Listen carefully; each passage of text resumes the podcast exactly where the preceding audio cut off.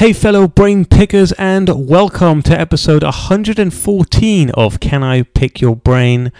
Now, today is slightly different. The tables have turned. I'm actually going to be a guest in this episode.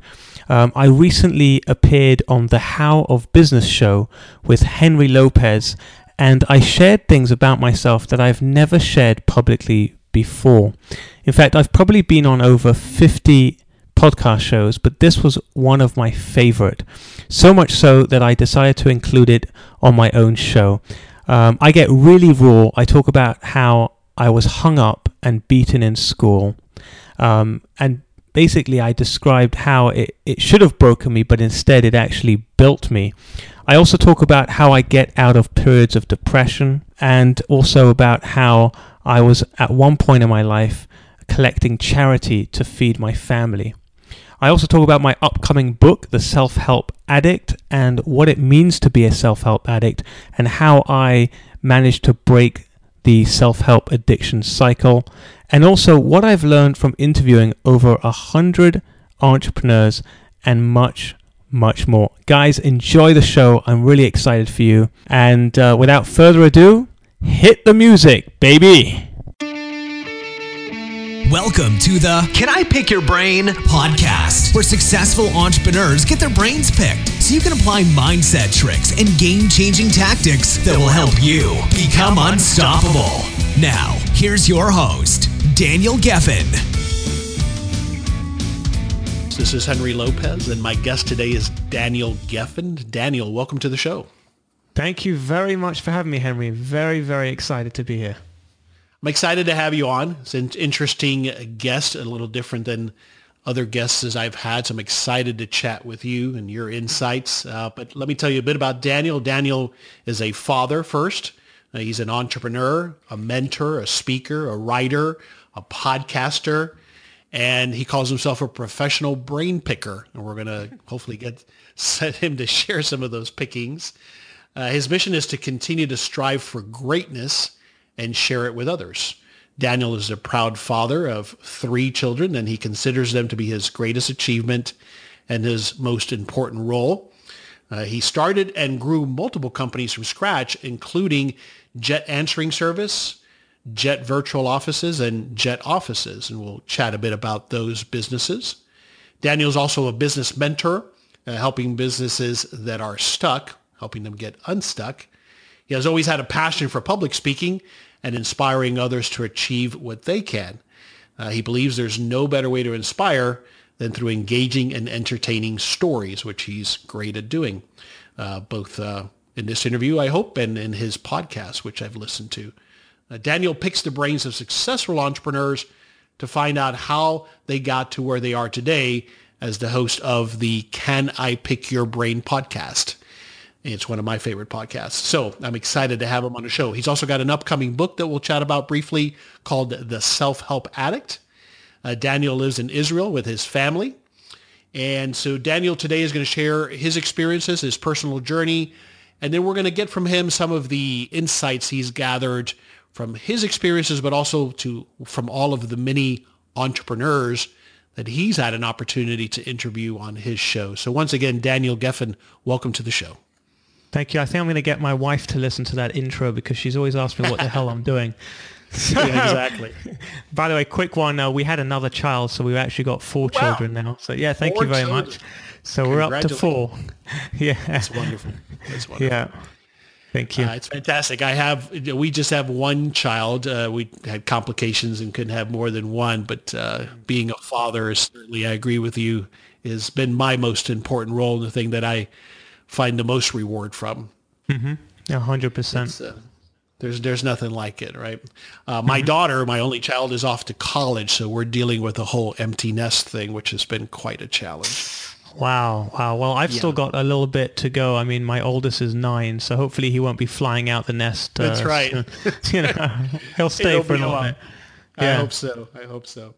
All right, so let's uh, let's talk a bit about your journey. I'll kind of skip around, but more or less go chronologically. You studied, and I'm probably going to pronounce this incorrectly, uh, Talmudic law. Is that did I pronounce that somewhat close? That that is that is exactly yeah Talmudic law, correct? Yeah. I, only because I looked it up, but uh, tell us what that is. What is the study of Talmudic law, and what were you uh, thinking you were going to do with that study?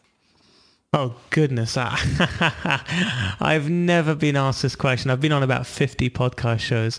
Um, goodness gracious me. Um,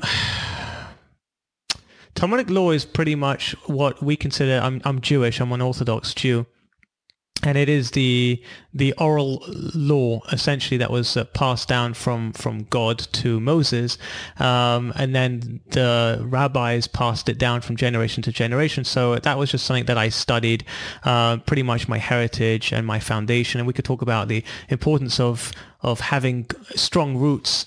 Um, and in fact, I actually want to tie it into what we were just saying before about having children and how you very correctly said that my most important, I guess, venture or achievement is having children. Um, it really comes down to, for me, is the big picture. A lot of people they get they get lost and stuck in the in the business and in the moment of what they're doing. And I find that whenever I get stuck, whenever I feel either either overwhelmed or disheartened, and everybody has their down days, I always look at what's the big picture here? Like, what am I here to do?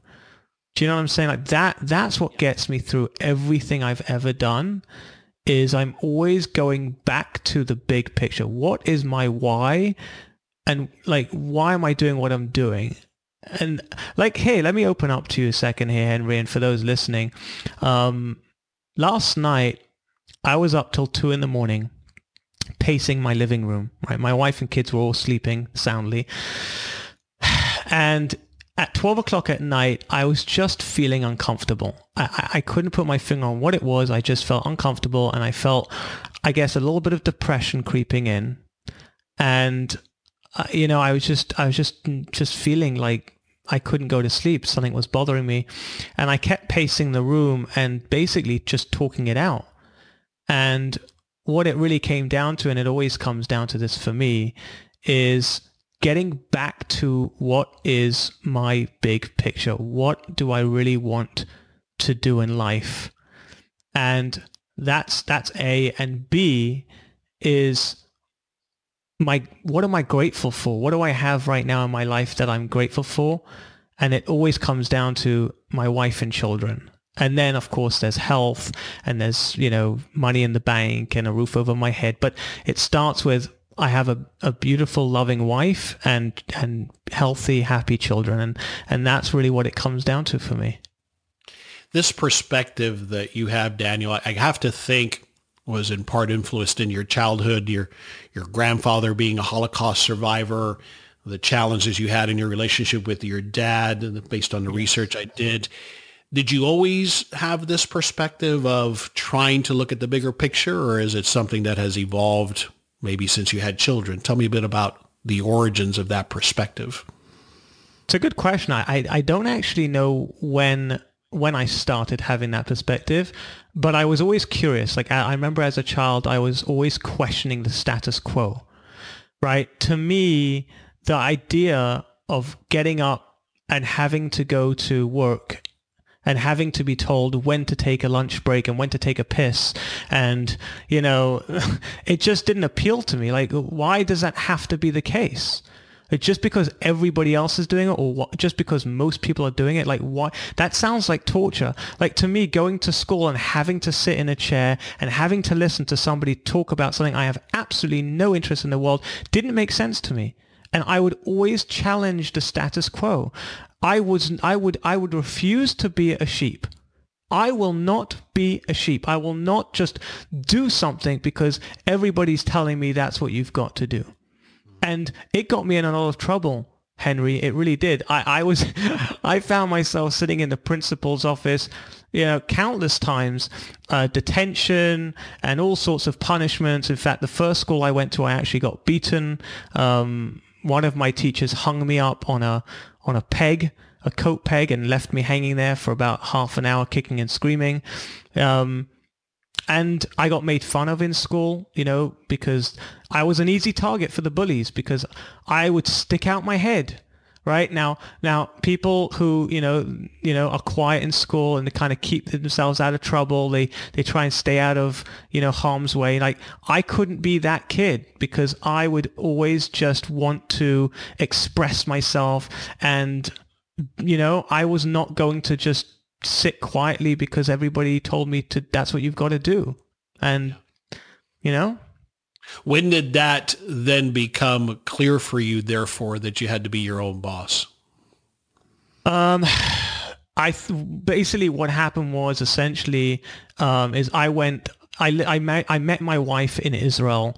Um, we then moved. I'm from London originally. We moved to California. That's where my wife is from. Um, I got a six-figure salary job at the age of 23. Um, I had my first child.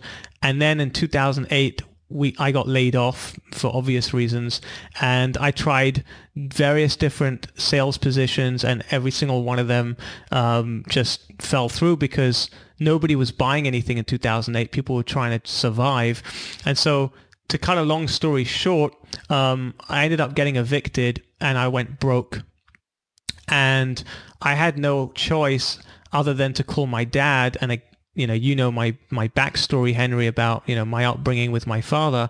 Um, and for those that that want to know more about that, they can obviously go and listen to to my my episode that I did uh, on my show, uh, which you can link up to it. I think it was episode 108. Um, yeah, at danielgeffen.com forward slash 108. Um, and I called up my father and uh, you know, it was really difficult for me to do this, but I basically said to him, Dad, I'm broke and I'm about to get divorced and I'm about to lose everything. Um, I need your help. And it was a really, really humbling moment in my life because, you know, up until that point, I was this high flying achiever, right? I, I was on a six figure salary, uh, married to this beautiful girl from LA, had my first child, you know, and so to the world around me and to my parents and to my siblings and to the people who picked on me in school, I was like the maid. I was made, right? I did it. I, I've done it. I'm living in California. I'm a London boy grew up in a rainy, dreary, ugly place, and now I'm, you know, driving around in a brand new car and, and working on, you know, in a in a high-rise building overlooking the Hollywood sign in sunny California, uh, going to Malibu Beach on Sundays, and now all of a sudden I'm calling my dad with my tail between my legs, basically saying, "I'm I'm a loser. I failed," and it hurt. So do you yeah. does that still feel I mean obviously you can still put yourself right there and feel it. Is that part of what fuels you now to avoid having to go through that again? And specifically I, I think what we what happens to us when we hit those lows for those of us who have, as I have myself, there's that embarrassment of failure and we got to separate that from you know, I failed at this. I'll, I'll, pick myself up and do something else. But that embarrassment, like you said, to your friends that you had finally said, whether to their face or not, look at me, I achieved, to your father, dealing with that, I got to think still sticks with you to some extent. Yeah, a hundred percent. I've had, you know, many ups and downs, but see, you know, in a way, that's part of life. That's part of, if you want to create your own life, and I know that sounds cheesy, but you know, if you want to essentially uh, go for the, dreams that you that you aspire to, and you don't want to fit in a box. If you don't want to fit in a box, then then it that's going to happen. It's just part and parcel of of like you know, yeah, you can sit in a cubicle and be safe. I mean, obviously, me and you and and and those of you listening, we all know that that's not really the case. You're never safe. It doesn't matter if you're, you know, on a salary or not. Like, you know, you can get laid off just like I did. Um, but what I mean is, is that you're definitely more prone to ups and downs. You know, entrepreneurs' lifestyles are are prone to that. Um, and you know what? What really gets what got me through it, and what gets me through it, because I'm constantly going through it, is this. Um, thick skin and persistence and not willing to give up attitude and positive self-talk and constantly reminding myself and that's why I'll go back to what I said before Henry when I was pacing my living room last night till 2 in the morning I was I was reminding myself why I'm doing what I'm doing because we all need to be reminded why we're doing it because otherwise you just hit a brick wall and you're like why am I doing this you wake up in the morning you're like why am I doing this you know? Yeah. So, so that big picture focus, the thick skin you develop over time, would mm-hmm. you consider yourself a confident person now? You know, it's funny to hear it when you just said it, and I hear this all the time. People say to me, "Oh, Daniel is such a confident." It's it's it's weird for me to hear it because I was never that confident guy. I was the school bully. I was the guy that people made fun of. I was the guy that was picked on for being nerdy and goofy and I had a mole on my face with hair growing out of it and I was called Spider Face, you know, and I was the dumb guy that got held back a year because I, you know, because there wasn't room in the year above and I was misbehaving and so people would call me dumb because I was held back and so you know, when you say, you know, Daniel, you know, are you, do you consider yourself confident? I mean, yes, I do now, but only because I've really worked hard on myself. I really pushed myself to, to, to the point where I now I do consider myself confident. There is this fire that that burns in you from your experiences through childhood, as you've just shared some of with us. I had very similar situations in my life. It is what has fueled us to achieve what we've achieved. It's what fuels us to be a better father than our father was to us. The thing that I'm always curious about now as a father is we know that was our fuel to a big extent. We're creating a different environment for our kids. Where do you think their motivation and fuel will come, will come from to achieve great things, however they might define it? So, um, you know, as a parent, if you were to ask me what's the key to raising good children, you know what my answer would be? So I can make up stuff and I could pretend I know what the hell I'm talking about, but the real answer is I ain't got the foggiest clue. Nobody does. Like any parent that thinks that they've got the formula to raise good kids, they're just either naive or ignorant or just lying. You don't know how your kids are going to turn out. They're human beings. Like God gave us free will, and whether you believe in God or not, okay, biologically we're wired to make our own decisions, and you have no idea what your kid's going to turn out like. But I can say one thing. One thing's for sure. Action speaks louder than words. When my kids see me doing certain things, that to them is going to be more of a factor of how they're going to grow up to be adults than if I, you know, talk to them and tell them you need to be like this, you need to be like that.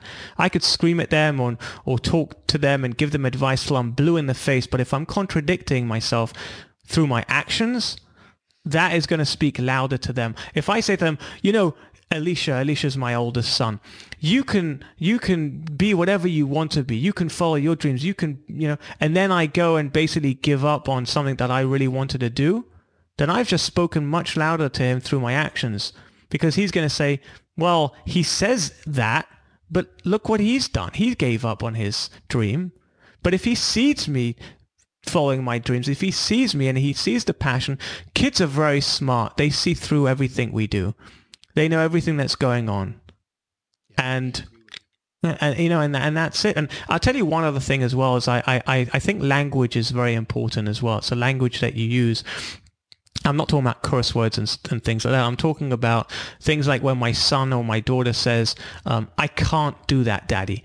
To me, that is one of the most painful things to hear. I hate that. It makes me cringe because I don't believe you can't. I believe you don't want to. And I always turn around and I say to them, I say to my son, Gabriel, I said, Gabriel, I don't want to hear I can't. I, if you don't want to do it, tell me I don't want to do it. But don't lie to me and don't lie to yourself and don't say I can't because that's baloney. If you want something badly enough, you'll do it. I don't care what gets in the way. And if you don't want something, you won't do it. I had people going, I want to lose weight. I want to, I want to make a million dollars. And you know what my response is? No, you don't. No, you don't. You, you, you want to with a little W, meaning that you kind of want to. You like, I want to lose weight, but I kind of like eating brownies and I kind of don't really want to wake up and go to the gym and I don't really want to be uncomfortable. I don't really want to sweat and I kind of just want to sit on the couch and eat potatoes and I, I want to make a million dollars, but I kind of want to watch, you know, Star Wars and, you know, whatever soap operas that's on and kind of just want to binge watch YouTube videos. And like, if you really want something, you will damn well go and do it and get it and achieve it. And, and the problem is, the sacrifices yeah. and you make the sacrifices to, yeah. to actually get it, right? Yeah. Yeah, yeah. Desire is the one thing that holds people back from everything and anything. I agree. So a lot of this, I have to believe, goes into this book that's coming, The Self-Help Addict. Why are yes. you writing it and, and who is it for? The Self-Help Addict, the reason why I'm writing it is because it's too painful to hold on to. It's it's I mean I've been impregnated with it for about eight years now, and it's like bursting to come out, and I'm in my ninth month, and if I don't give birth to it, uh, I'm gonna burst. So that's that's basically why I need to publish it. Uh, I I am a self-help addict. Now I'm I'm writing to me, to my younger self. I'm writing the book to me. Um, I was the junkie. I was the guy that would walk into Barnes and Nobles and I would try to look for the book that would change my life, quote unquote. And I would, you know, I would pile up, you know, 20 books and, and look at every single one of them and flick through the pages and look through the contents and look at the testimonials in the back and go, mm, ah, mm, mm. And then finally I would find the one and it would kind of like just jump out at me and I would go, yes, this is the one. This is the one that's going to change my life, right? And then I'd head over to the counter and I'd buy the book and I'd, I'd feel, I'd feel it in my hands and think, this is it. This is the one. And then I'd read the book and I take out my marker pen and I would basically marker every single other line, right? Oh, wow, yeah, that's amazing. Oh, wow, yeah, that's inspirational. Oh, yeah, that's motivational. Oh, wow, that's incredible. Yeah. And then you get to the last page and then there's this like, mm, mm, oh, mm, now I've got to go and actually do something. Um, well, you know? Let me check out his website oh yeah, let me check out his website. Oh, he's got a cool blog. Let me read some of his blog posts. Oh, he's actually got a webinar. Oh, let me sign up for the webinar. Oh, great. Now I'm going to really change my life because I'm going to go to, oh, he's actually got a live seminar that he's given, that he's doing in Vegas. Let me go book a flight and go over there because that will change my life. I got to meet this person in, in person and then I'll change my, and over and over and over. And then I'll get to the next book and I'll follow the next guru and then I'll just, and all I'm doing is I am holding my foot on the gas pedal, but the handbrake is still on. Mm-hmm. And you're feeding this nowhere. addiction of I, I need to get more, and more, and more. Yeah, uh, yeah, I got yeah. That's and now that the, the internet for the title. Yeah, and now that the internet's around, it's even easier to become addicted sure. to all this stuff, right? Yeah, and I think it also applies. We see that. I'm sure you see it, Daniel, with people who are like you talked about, aspire to be become their own boss. And well, if I just take the next training program or that next seminar, mm-hmm. if I read that next book, and, yes. and, they always put off actually doing something. So to that end, what what got you to actually open your first business, which I think was Jet Virtual, right? Yeah, Jet Virtual. Um, so what brought you to that point where you finally said, "I'm just going to do this"? Pain. I was so uncomfortable with working in my father's grocery store and serving milk and eggs to people that I wanted to shoot myself in the head. I, I would, I would literally, I would get up in the morning and I would rip myself out of bed and I would, you know, get over there and the whole day would be looking at the clock and then thinking, "Oh God, it's only twelve o'clock. What the hell? I, I, come on, what's going on?" You know, and it was like just trying to pass the day by, and it was so depressing. And my creativity, and for those of you listening, if you're an entrepreneur, you know, all that creativity in you, if you hold it in, if you suppress it, you're going to be miserable. It, it's like it's like imagine I take a, a chain and I wrap it around you and you can't move.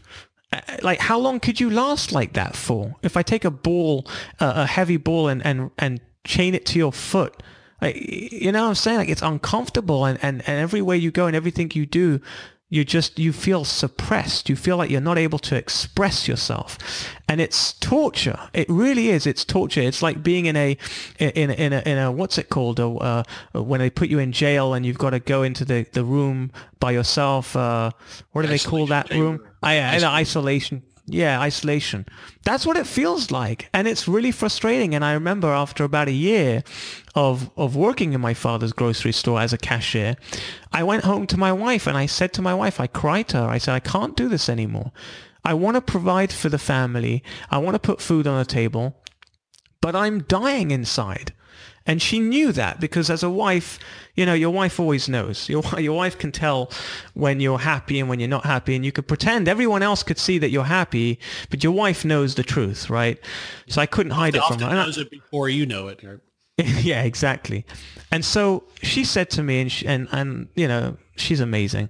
She said, you know, Daniel, I'm 100% behind you. I'm, I'm 100% behind you. You do whatever you feel is the right thing to do.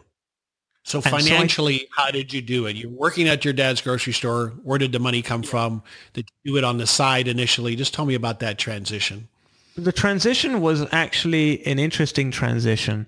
Um, I basically went to my father and I said to him, look, I really, I'm really, really appreciative. I'm so grateful that you've given me a job, but I really need to go and start my own business. Um, the only thing is, is that I'm going to need a little bit of help um, getting started, is it possible that you can still pay me a little bit of money over the next two months while I try to build this business? Um, so that was that was a runway that I had, fortunately enough, to be able to start. It wasn't enough because I actually didn't get profitable for at least the first, I think it was a year, even two years. Um, I wasn't profitable. And if I'm very honest with you, uh, Henry, um, I collected charity checks. I I went knocking on doors of people in my community who had money and I basically sat down at their living room, ta- their dining room table, and I looked them in the eye and I said, "I'm really uncomfortable to do this, but I have to do this for my family. I'm, you know, I've started a business. The business is, is slowly growing, but I'm struggling, and if there's any way you can help me out, I'd really appreciate it." Yeah, that that so, takes uh, that that takes a toll on our pride. Certainly, what yeah. there has to have been obviously enough of a drive to make you keep at it. Did you reach or were you reaching a point where you thought, okay, this is not going to work? Let me uh, kill it and go back to a job. Did you reach that point, or were you reaching that point? I did. I get. I. I. Well. I got to a point where I basically had a nervous breakdown, a mini nervous breakdown, and I almost gave everything up. Uh, and this was actually, um, uh, I'll never forget it. It was one day I, I got a phone call.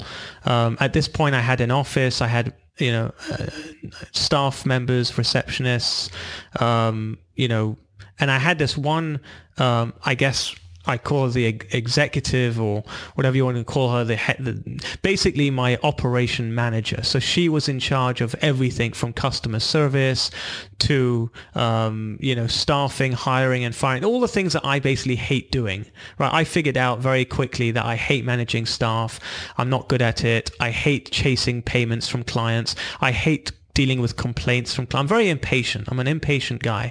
Um, I'm highly creative. I'm really good at closing deals. I'm very good at building rapport with people. I'm good at, you know, coming up with new ideas and innovative ways to grow the business and build partnerships. But what I suck at is operations. I cannot I, I just don't have the patience for it. And so I hired this person who basically, you know, took over everything. And so she calls me up one day out of the blue and she says, hi, Daniel, I'm really sorry to do this, um, but I can't come into work. And I turned around and I said, oh my goodness, I'm so sorry. Are you okay? Will you, will you be in next week? You know, do you need a week off? And she said, no, um, I almost committed suicide yesterday and I, I can't come back to work. I'm really, really, really sorry to do this to you and I'm just standing there. I'm just literally holding the phone in my my my mouth is just dropped open. I, am like speechless, uh, so all I could say, of course, was, "Oh my goodness, I'm really, ho- I really hope everything works out for you. You know, please you know, keep in touch. Um, I'm really, I'm really sorry." And and that was that. Um, and now I'm left with a whole team of people and about 200 clients and a whole operation that I don't even know. I, I don't even remember how to manage it, you know, because I've given it over to, to this person to, to manage and I've, I let go, right? I let go of the, of the ropes, so to speak, right?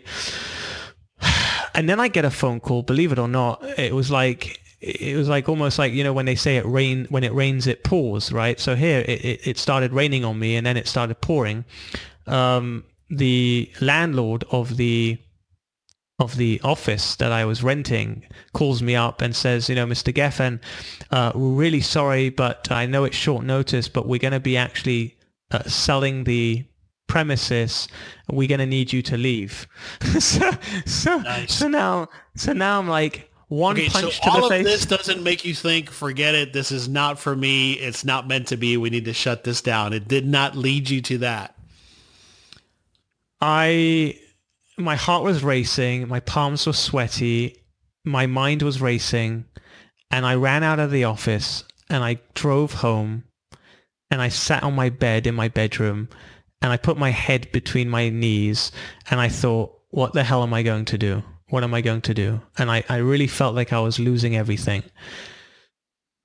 And I called up my business mentor, a guy called Gavin Yuko, and I basically spent about 20 minutes telling him the horror stories and why it's all over and I've worked so hard for this and I just can't manage this. I don't know what to do and, you know, the whole thing.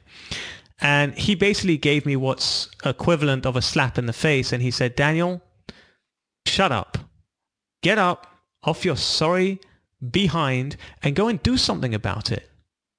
And I was so shocked by his response. I, I was almost expecting, you know, sympathy. Like, you know, oh, I'm so sorry, Daniel. Oh, that's terrible. But the truth is, is that that's the last thing I needed. That I needed someone to literally pick me up, smack me upside the head and say, Daniel, get yourself together, man. You can do this. There's, there's always a way around Whenever there's a barrier, you know how to get around it.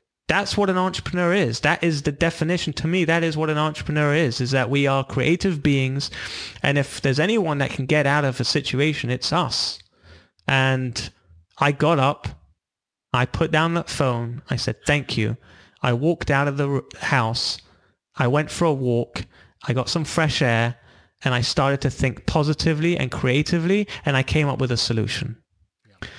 And the solution was, was mind-boggling. Most people would think, what the hell are you thinking? But it worked. And what was that solution in, in, a nutshell, if you can share? What, what was that turning point? What was it that finally turned you to a positive? The, the turning point was that I realized that I'm not an operations guy. And what I need to do is I need to outsource the whole business, the whole operations of the business to a third party, which means that I'm going to call up uh, my competitors and I'm going to interview my competitors and I'm going to find the right fit and I'm going to then outsource my whole company to them. And that's exactly what I did. And that was about six years ago. And today the company is still running and I am the CEO, whatever you want to call it, founder of the company, uh, but I have no involvement in the business. Uh, it was the most liberating thing I've ever done. Um, and I ended up basically going to a hotel lobby uh, with my laptop and my phone. Uh, well, this was after I fired all my staff and basically got rid of my office and all the equipment. Went to the hotel lobby uh, with just a laptop and a phone, and I basically grew my company from there with you know just a laptop and a phone, which was which was wonderful. Yeah. So we've talked about getting started and launching and how hard that is and all of the barriers that a lot of us have to, to getting us there. You've shared with us kind of what drove you there, uh, overcoming fear. But I want to talk about that a little bit more as you've spoken to other entrepreneurs. Are there some common things that have emerged in your observation as to how other successful entrepreneurs have overcome that fear that paralyzes us from taking that first step into business ownership? Yeah, I mean, now I've interviewed over a hundred people now, um, and I would say the one thing that they pretty much all have in common is that they all took action. They all just, you know, every single one of them will tell you they were petrified. I mean, when I started my my podcast show a year and a half ago, um, I was petrified. I mean, I could barely speak into the mic. You know, it was it was crazy. I, I had to record my first episode like 18 times before I was okay with pushing the the the publish button, right?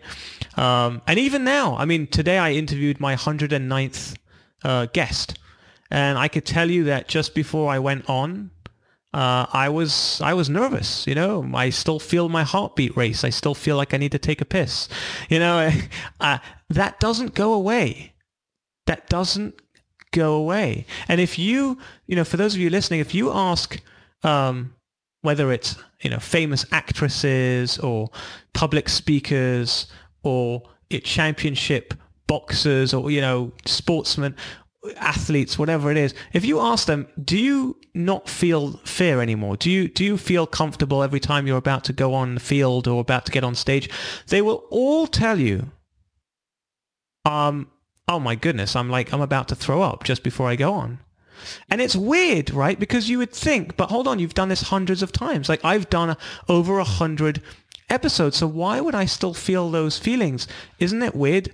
The answer is, is that's my emotions. I'm a human being. That's how I'm wired. But the difference between the people who quote unquote make it and the people who don't are the people who take action even though they feel the feelings. Yeah, they I don't get rid of have, those feelings. Right. Right. You have to have the courage to face that fear and take action regardless. And I think it's such a big misconception, Daniel, that entrepreneurs and successful business owners or performers, as you alluded to, don't have fear. I think what we get better and better at every day is on channeling that fear. Yep. Yeah. So related to that is failure, and you, you've talked about failure. Uh, this is one that a topic that fascinates me in dealing with failure because, of course, what we are told as entrepreneurs is that you learn from the failures. The failures are good. It's almost like we're supposed to pretend and imagine that that failure is all this great thing. But the reality is that as long as I've been at it, failure still hurts tremendously. It's not that I'm disagreeing with the learning part, but how do you look at failure and how have you responded to failure and what tips and advice can you offer to that, especially again, as you've spoken to so many entrepreneurs who have dealt with failure? Mm-hmm. So I'm actually going to give you an answer that you may not like, uh, but actually, I don't believe that the word failure that you're talking about, um, I wouldn't call it failure. What you're alluding to isn't failure, in my opinion. Um, failure to me is when you get knocked down and you stay down. That's failure. When you give up on yourself, that's failure. Most people, they don't fail, they fall. And if you recognize and you realize that all successful people in any industry, um, they have to fall. It's part of the process. There is no escaping the fall. When you ride a bike for the first time, you will fall. I guarantee it. There is no, there's no way that you're just going to skip that process. When you look at your child, when I watch my two-year-old uh, take his first steps, I know what's going to happen. Gravity plays its role and his little, you know, his little feet wobble around and suddenly, bam, he hits his head and he starts crying. And here's the thing. If all of us gave up then and there, we wouldn't be walking. We'd be crawling all over the place. The whole world would just be crawling around. But the thing is, is as children, we didn't give up. We had this special superpower that was built in and we just kept going. We just kept going even though we hurt ourselves and even if we were in pain and even if it was uncomfortable and frustrating, we kept going. At some point in your life, I don't know when it was, for, for some reason, you stopped. You stopped pushing along. You stopped dusting yourself down and getting back up again. And for whatever reason it is, that's the difference between people who succeed and people who don't. It's because the fool becomes, that's it. I'm done. And it's never the case, ever. It, failure is only when you stay down. If you realize that, then you will never fail, ever. You will never, ever fail in your life. Cut that word out of your dictionary because you don't have to fail. Yeah, it's an interesting perspective, and I don't disagree with you. However, if I've started a business into which I put mm-hmm. all of my life savings and maybe yep. mortgage the house and yep. the financial future of my family depends on it, and maybe that was the mistake to begin with, but so be it. Okay. A lot of us will take that kind of a risk, and mm-hmm. that fails. That's real financial Whoa. failure, right? No, and I get what you're no. saying. I got to get myself up, but but that but that's that's devastating, right? So how do I recover from that what? and continue to push forward? It's devastating but it's not failing. It's not. I applaud you. I stand up and I applaud you for having the balls to get up and go and do something. You had a dream, you had a, a, mission, you had a passion, and you got up and you sold your house and you put yourself out there. Most people don't. Most people stay comfortable. The fact that you've done that is incredible. You deserve a round of applause. The fact that the business didn't succeed for whatever reason it didn't it didn't work out you didn't fail the business might have failed but you didn't fail you fell but you didn't fail you learnt a huge lesson. In fact you probably learnt many lessons. And you know what? Most people they spend more money on educating themselves in college than they do on building a business. And i can guarantee you that you make you learn more lessons building a business than you will it's sitting in an MBA class. So the investment that you put in was worth it because you learned something, whether it was life lessons, business lessons, financial lessons, partnership lessons, whatever it be, whatever it is. That to me is not failure. Failure to me is giving up because you just don't think you can do it. Yeah, I hear you. All right, let me uh, related to money, but let me move on to the next question. And this is another one that I struggle with. You had a podcast episode, in fact, titled Never Start a Biz- Business to Make Money. And it's this whole concept that we struggle with, I struggle with, where we're supposed to have our why and, and that that should be our motivation and it shouldn't be about making money. I, I struggle with reconciling that. And in fact, then you had Jeff Hoffman on recently and he has, in, in my interpretation, a different perspective on it, which is where I am at with it, which is, yes, you have to be passionate about something, has to be something you enjoy doing, but the business model has to make sense. You have to be able to make money so I can keep doing this thing. So this is what I struggle with. I'd love to get your insights, perspectives from people you've interviewed on this whole concept of it's not about the money, it is about the money. Tell me what you think about that.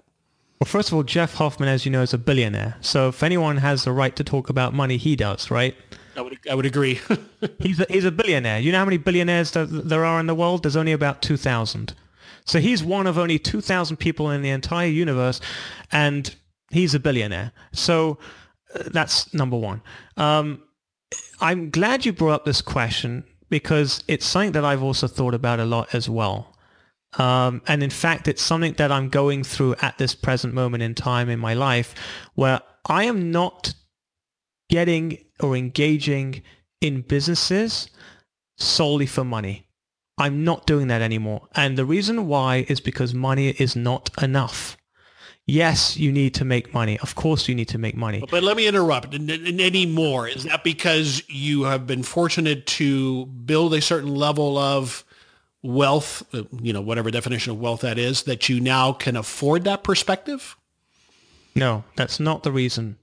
Because let me be honest with you, um, I am an overachiever and I am very competitive and I always want to go for everything. So, you know, however much money I've made, I'm always looking to make more, right? Everybody wants to make more money.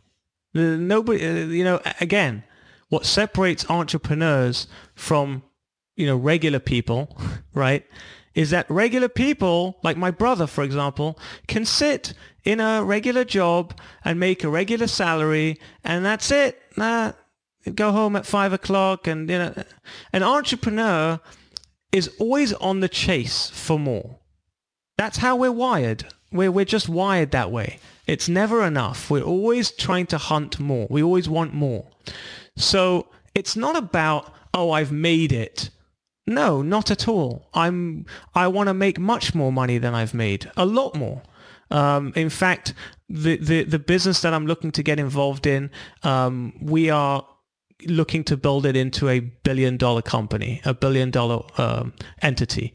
Um, so the money is definitely there. I'm definitely, you know, still climbing the man- money ladder, if you will, but it cannot be the main thing. I, I just, it just doesn't work for me.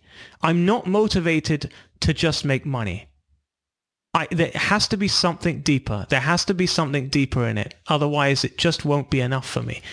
Uh, but has that perspective this. has that perspective evolved uh, for you over time? But do you think you had that clarity when you first started your first business? No, it has evolved, and the reason why it's how why I know it to be true is because you know when you're broke, so the only thing you have on your mind is I need to make money. Sure. Right. That's the only thing you can think of. But when you've made enough money that you're comfortable or you've made enough money that you can, you know, pay the bills and go on vacations and all that stuff, then you start to get that little voice in your head or that little empty hole in your soul or whatever you want to call it that just beckons for something deeper and something more meaningful. You know, it, it there's just life is so short. Money comes and goes. It comes and goes and comes and goes, and that's the nature of the beast. I think that the reason why most people are depressed or unhappy or unsatisfied, even though they've got lots of money, or even though they've got health, or even though they've got a family, or even though they've achieved success and whatever you want to call success, and even though they've achieved fame, the reason why they're depressed or the reason why they're down is because they're not doing what they, I don't even know how to describe this. They're not being impactful. They're not, they're not giving of themselves in the best way they can. And, and to me, that's, that's crucial for me. I understand. I understand. All right. So I want to ask you a question and I want you to just give me rapid fire, whatever comes into your mind, no specific order. Other characteristics of successful entrepreneurs are what? uh, being very vulnerable, honest, and authentic. What other skills have you observed in talking to so many entrepreneurs do you think we have to develop to be successful? Investing in yourself and being patient. Um, people are very impatient and, uh, you know, it doesn't have to all be done today. If you've if you're patient enough and you keep pushing ahead, things will happen for you. You'll make things happen. You just got to keep taking action and you've got to be patient. Okay. Good. Good stuff. All right. It, we've touched on your businesses briefly. Is there a business in particular you want our audience to know more about? Tell me about that, if you would, your elevator pitch on the business you'd like our listeners to know more about. So at the moment, really what I'm I'm working on is my book and my podcast show. Those are the two things that I'm really working on. And again, that's me being impactful. That's how I'm trying to impact my world. Um, so for those of you listening, if you if you think I'm boring, then you know I'm sorry. Um, if you if you don't think I'm boring and you want to hear a little bit more of me, then um, you can go to my podcast show, which is called "Can I Pick Your Brain?" Um, if you're on iTunes, if you're on an iPhone, then just type in Can I Pick Your Brain into iTunes and please subscribe because that will help me to rank higher in iTunes and it will mean that you'll obviously get updates every time I bring out an episode. Um, if you're not on an iPhone, then you can go to my website, danielgeffen.com with one F, danielgeffen.com, and all of my episodes are there. Um, and then my book is The Self-Help Addict, which isn't yet released. Uh, but if you go to theselfhelpaddict.com, that's theselfhelpaddict.com, you can sign up for my email list and I will uh, let you know as soon as the book is published. Wonderful. And speaking of books, I believe Think and Grow Rich is one of your favorite books. Why is that? Because it, the whole theme of the book, essentially what he's saying comes down to desire. That if a person really, really desires something, he can have anything they want. Anything. Anything you want, you can have it if you desire it enough. And to me, that's the biggest lesson in life, or one of the biggest lessons in life. Is there another book that uh, comes to mind you'd like to recommend to us? Um, I mean, the E Myth was a was an integral book for me uh, because it was all about working on your business and not in your business, um, and it was an incredible book. It's called The E Myth Revisited, uh, written by Michael Gerber, who I actually had the pleasure of meeting in person and actually sharing a stage with him recently yeah, at an I saw that. So, All the pictures yeah. you posted. That's fantastic. yeah, yeah, it was incredible, and he's 81 years old, believe it or not. But uh, know, you wouldn't think it. I mean, he's as sharp as, Yeah. as you can imagine.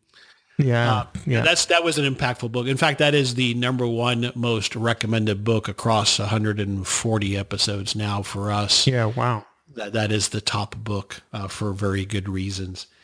All right, so Yeah. we'll wrap it up. Last two questions, Daniel. Um, anything else I didn't ask you about, especially in light of what we've been talking about, these takeaways that you've gathered from all of the entrepreneurs you've talked to?